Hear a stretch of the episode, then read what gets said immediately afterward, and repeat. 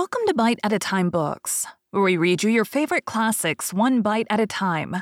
My name is Bree Carlile, and I love to read, and wanted to share my passion with listeners like you. If you want to know what's coming next and vote on upcoming books, sign up for our newsletter at biteatatimebooks.com. You'll also find our new t-shirts in the shop, including podcast shirts and quote shirts from your favorite classic novels. Be sure to follow my show on your favorite podcast platform so you get all the new episodes. You can find most of our links in the show notes, but also our website, biteatatimebooks.com, includes all of the links for our show, including to our Patreon to support the show, and YouTube, where we have special behind-the-narration of the episodes. We're part of the Bite at a Time Books Productions Network. If you'd also like to hear what inspired your favorite classic authors to write their novels, and what was going on in the world at the time, check out the Bite at a Time Books Behind the Story podcast, wherever you listen to podcasts. Please note, while we try to keep the text as close to the original as possible, some words have been changed to honor the marginalized communities who've identified the words as harmful, and to stay in alignment with Bite at a Time Books' brand values. Today we'll be continuing The Adventures of Tom Sawyer by Mark Twain. Chapter 6. Monday morning found Tom Sawyer miserable. Monday morning always found him so, because it began another week's slow suffering in school. He generally began that day with wishing he had had no intervening holiday. It made the going into captivity and fetters again so much more odious. Tom lay thinking. Presently, it occurred to him that he wished he was sick. Then he could stay home from school. Here was a vague possibility. He canvassed his system. No ailment was found, and he investigated again. This time he thought he could detect colicky symptoms, and he began to encourage them with considerable hope. But they soon grew feeble and presently died wholly away. He reflected further. Suddenly, he discovered something. One of his upper front teeth was loose. This was lucky. He was about to begin to groan as a starter, as he called it, when it occurred to him that if he came into court with that argument, his aunt would pull it out, and that would hurt. So he thought he would hold the tooth in reserve for the present and seek further. Nothing offered for some little time, and then he remembered hearing the doctor tell about a certain thing that laid up a patient for 2 or 3 weeks and threatened to make him lose a finger. So the boy eagerly drew his sore toe from under the sheet and held it up for inspection. But now he did not know the necessary symptoms. However, it seemed well worthwhile to chance it, so he fell to groaning with considerable spirit. But Sid slept on unconscious. Tom groaned louder and fancied that he began to feel pain in the toe. No result from Sid. Tom was panting with exertions by this time. He took a rest and then swelled himself up and fetched a succession of admirable groans. Sid snored on. Tom was aggravated. He said, "Sid, Sid," and shook him. This course worked well, and Tom began to groan again. Sid yawned, stretched, then brought himself up on his elbow with a snort and began to stare at Tom. Tom went on groaning. Sid said, "Tom, say Tom." No response. "Here, Tom. Tom, what is the matter, Tom?" And he shook him and looked in his face anxiously. Tom moaned out, "Oh, don't, Sid. Don't joggle me." "Why, what's the matter, Tom? I must call Auntie." "No, never mind. It'll be over by and by, maybe. Don't call anybody." "But I must. Don't groan so, Tom. It's awful. How long you been this way?" "Hours." "Ouch. Oh, don't stir so, Sid. You'll kill me." "Tom, why didn't you wake me sooner?" "Oh, Tom, don't. It makes my flesh crawl to hear you. Tom, what is the matter?" "I forgive you everything, Sid." Groan. "Everything you've ever done me. When I'm gone." "Oh, Tom, you ain't dying, are you? Don't, Tom. Oh, don't. Maybe." "I forgive everybody, Sid." Groan. "Tell 'em so, Sid. And Sid, you give my window sash and my cat with one eye to that new girl that's come to town. And tell her." But Sid had snatched his clothes and gone. Tom was suffering in reality now, so handsomely was his imagination working, and so his groans had gathered quite a genuine tone. Sid flew downstairs and said, "Oh, Aunt Polly, come, Tom's dying. Dying? Yes, don't wait, come quick. Rubbage. I don't believe it." But she fled upstairs nevertheless with Sid and Mary at her heels, and her face grew white too, and her lip trembled. When she reached the bedside, she gasped out, "You, Tom. Tom, what's the matter with you?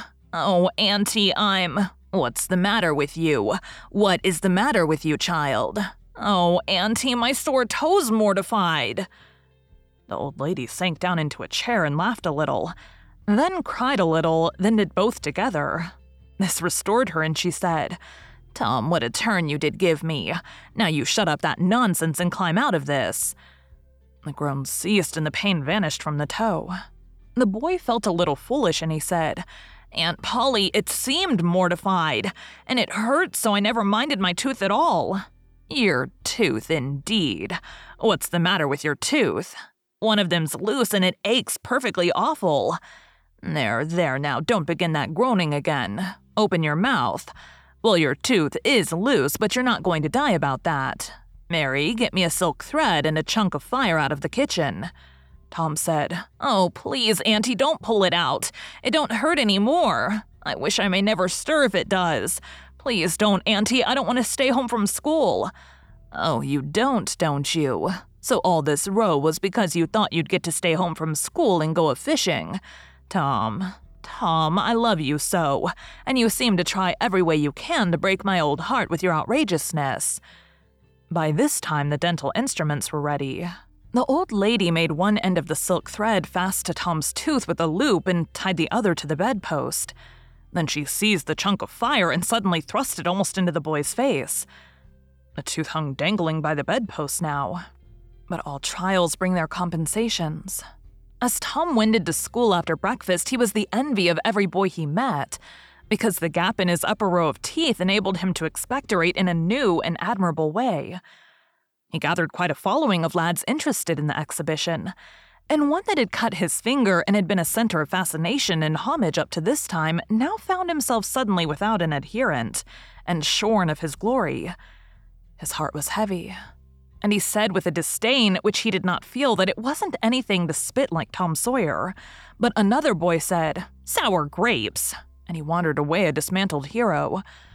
Shortly, Tom came upon the juvenile pariah of the village, Huckleberry Finn, son of the town drunkard. Huckleberry was cordially hated and dreaded by all the mothers of the town, because he was idle and lawless and vulgar and bad, and because all their children admired him so and delighted in his forbidden society, and they wished they dared to be like him. Tom was like the rest of the respectable boys, in that he envied Huckleberry his gaudy outcast condition, and was under strict orders not to play with him. So he played with him every time he got a chance. Huckleberry was always dressed in the cast-off clothes of full-grown men, and they were in perennial bloom and fluttering with rags. His hat was a vast ruin with a wide crescent lopped out of its brim. His coat, when he wore one, hung nearly to his heels, and had the rearward buttons far down the back. But one suspender supported his trousers. The seat of the trousers bagged low and contained nothing. The fringed legs dragged in the dirt when not rolled up. Huckleberry came and went at his own free will. He slept on doorsteps in fine weather and in empty hogsheads in wet. He did not have to go to school or to church or call any being master or obey anybody. He could go fishing or swimming when and where he chose, and stay as long as it suited him. Nobody forbade him to fight. He could sit up as late as he pleased. He was always the first boy that went barefoot in the spring and the last to resume leather in the fall. He never had to wash, nor put on clean clothes. He could swear wonderfully. In a word, everything that goes to make life precious that boy had.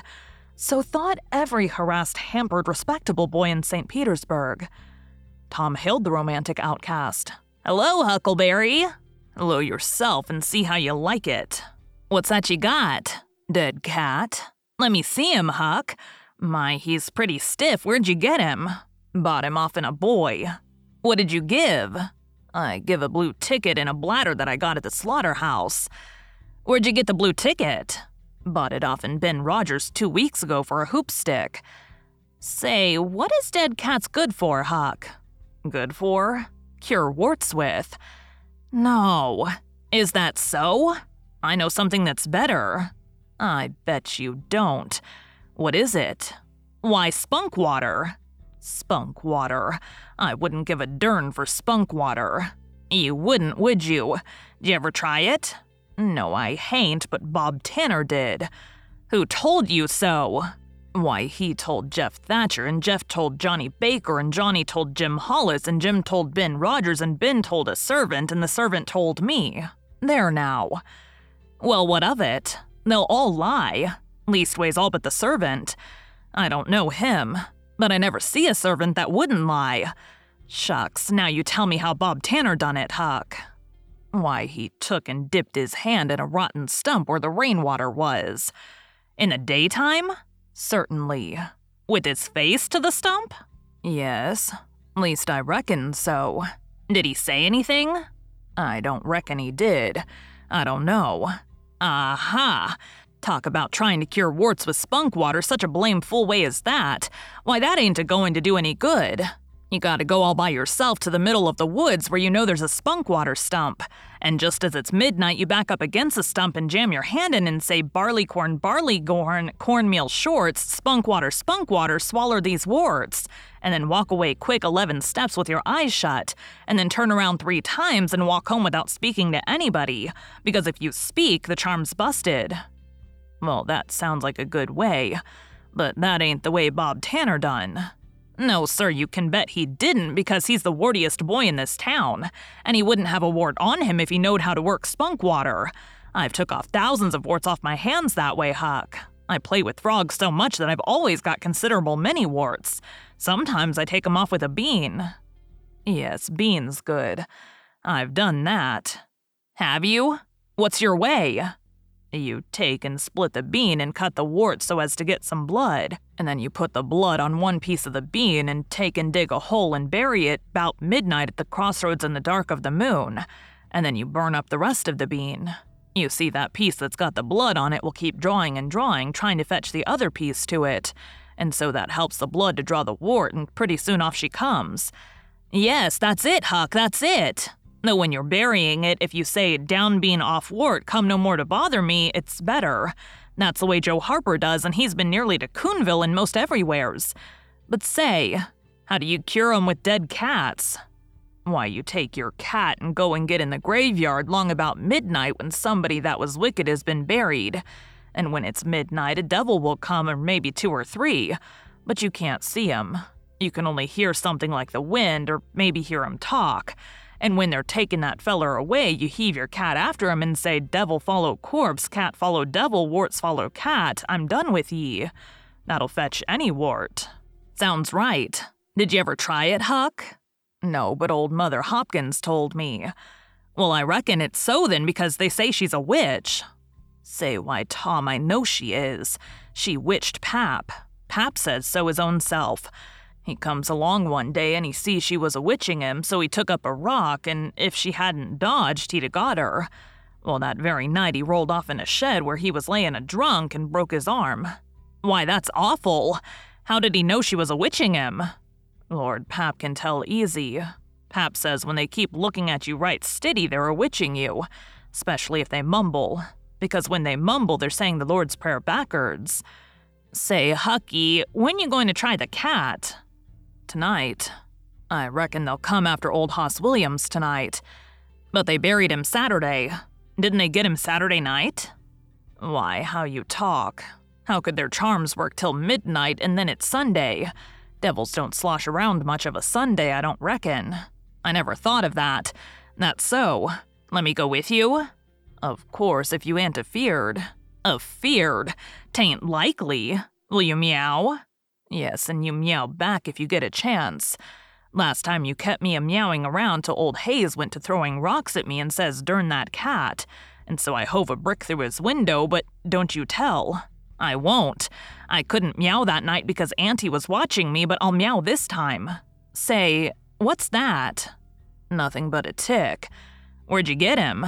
Out in the woods. What do you take for him? I don't know.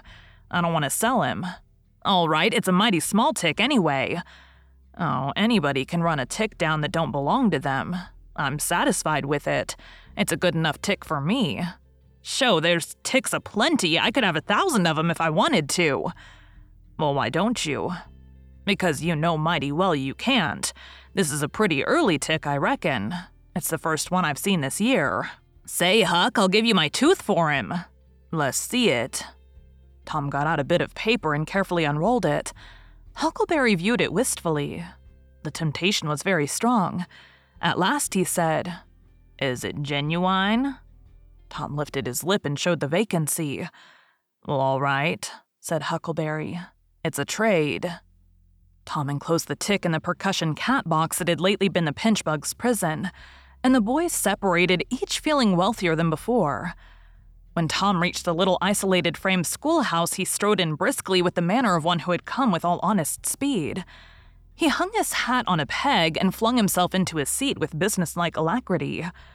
The master, throned on high in his great split-bottom armchair, was dozing, lulled by the drowsy hum of study. The interruption roused him. "Tom Sawyer." Tom knew that when his name was pronounced in full, it meant trouble. "Sir, come up here. Now, sir, why are you late again as usual?" Tom was about to take refuge in a lie when he saw two long tails of yellow hair hanging down a back that he recognized by the electric sympathy of love. And by that form was the only vacant place on the girl's side of the schoolhouse. He instantly said, "I stopped to talk with Huckleberry Finn." The master's pulse stood still, and he stared helplessly. The buzz of study ceased. The pupils wondered if this foolhardy boy had lost his mind. The master said, You did what?" "Stopped to talk with Huckleberry Finn." There was no mistaking the words. "Tom Sawyer, this is the most astounding confession I've ever listened to. No mere ferule will answer for this offense. Take off your jacket." The master's arm performed until it was tired and the stock of switches notably diminished. Then the order followed. "Now, sir, go and sit with the girls, and let this be a warning to you." The titter that rippled around the room appeared to abash the boy. But in reality, that result was caused rather more by his worshipful awe of his unknown idol and the dread pleasure that lay in his high good fortune. He sat down upon the end of the pine bench, and the girl hitched herself away from him with a toss of her head. Nudges and winks and whispers traversed the room, but Tom sat still, with his arms upon the long, low desk before him, and seemed to study his book. By and by, attention ceased from him, and the accustomed school murmur rose upon the dull air once more. Presently, the boy began to steal furtive glances at the girl. She observed it, made a mouth at him, and gave him the back of her head for the space of a minute. When she cautiously faced around again, a peach lay before her. She thrust it away. Tom gently put it back. She thrust it away again, but with less animosity. Tom patiently returned it to its place. Then she let it remain.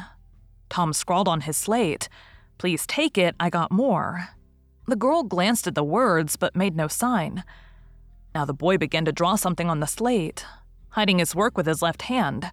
For a time, the girl refused to notice. But her human curiosity presently began to manifest itself by hardly perceptible signs. The boy worked on, apparently unconscious. The girl made a sort of non-committal attempt to see, but the boy did not betray that he was aware of it.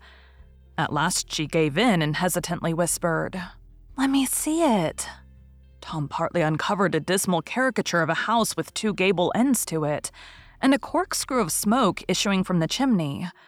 Then the girl's interest began to fasten itself upon the work, and she forgot everything else. When it was finished, she gazed a moment, then whispered, "It's nice. Make a man." The artist erected a man in the front yard that resembled a derrick. He could have stepped over the house, but the girl was not hypercritical. She was satisfied with the monster and whispered, "It's a beautiful man. Now make me coming along." Tom drew an hourglass with a full moon and straw limbs to it, and armed the spreading fingers with a portentous fan. The girl said, "It's ever so nice. I wish I could draw." "It's easy," whispered Tom. "I'll learn you." "Oh, will you? When?" At noon. Do you go home to dinner? I'll stay if you will. Good, that's a whack. What's your name? Becky Thatcher.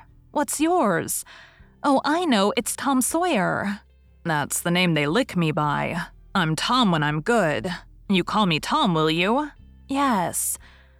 Now Tom began to scrawl something on the slate, hiding the words from the girl. But she was not backward this time. She begged to see. Tom said, "Oh, it ain't anything." "Yes, it is." "No, it ain't. You don't want to see." "Yes, I do. Indeed, I do. Please let me." "You'll tell." "No, I won't. Deed and deed and double deed won't." "You won't tell anybody at all? Ever, as long as you live?" "No, I won't ever tell anybody. Now let me." "Oh, you don't want to see."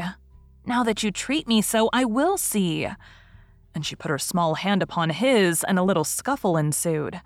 Tom pretending to resist in earnest, but letting his hand slip by degrees till the words were revealed. "I love you." "Oh, you bad thing." And she hit his hand a smart rap, but reddened and looked pleased nevertheless. Just at this juncture, the boy felt a slow, fateful grip closing on his ear, and a steady lifting impulse. In that wise, he was borne across the house and deposited in his own seat, under a peppering fire of giggles from the whole school. Then the master stood over him during a few awful moments and finally moved away to his throne without saying a word. But although Tom's ear tingled, his heart was jubilant. All the school quieted down. Tom made an honest effort to study, but the turmoil within him was too great. In turn, he took his place in the reading class and made a botch of it. Then in the geography class and turned lakes into mountains, mountains into rivers, and rivers into continents, till chaos was come again. Then in the spelling class and got turned down by a succession of mere baby words, till he brought up at the foot and yielded up the pewter medal which he had worn with ostentation for months. Thank you for joining Bite at a Time Books today, while we read a bite of one of your favorite classics. Again, my name is Bree Carlile, and I hope you come back tomorrow for the next bite of The Adventures of Tom Sawyer. Don't forget to sign up for our newsletter at biteatatimebooks.com, and check out the shop. You can check out the show notes or our website, biteatatimebooks.com, for the rest of the links for our show. We'd love to hear from you on social media as well.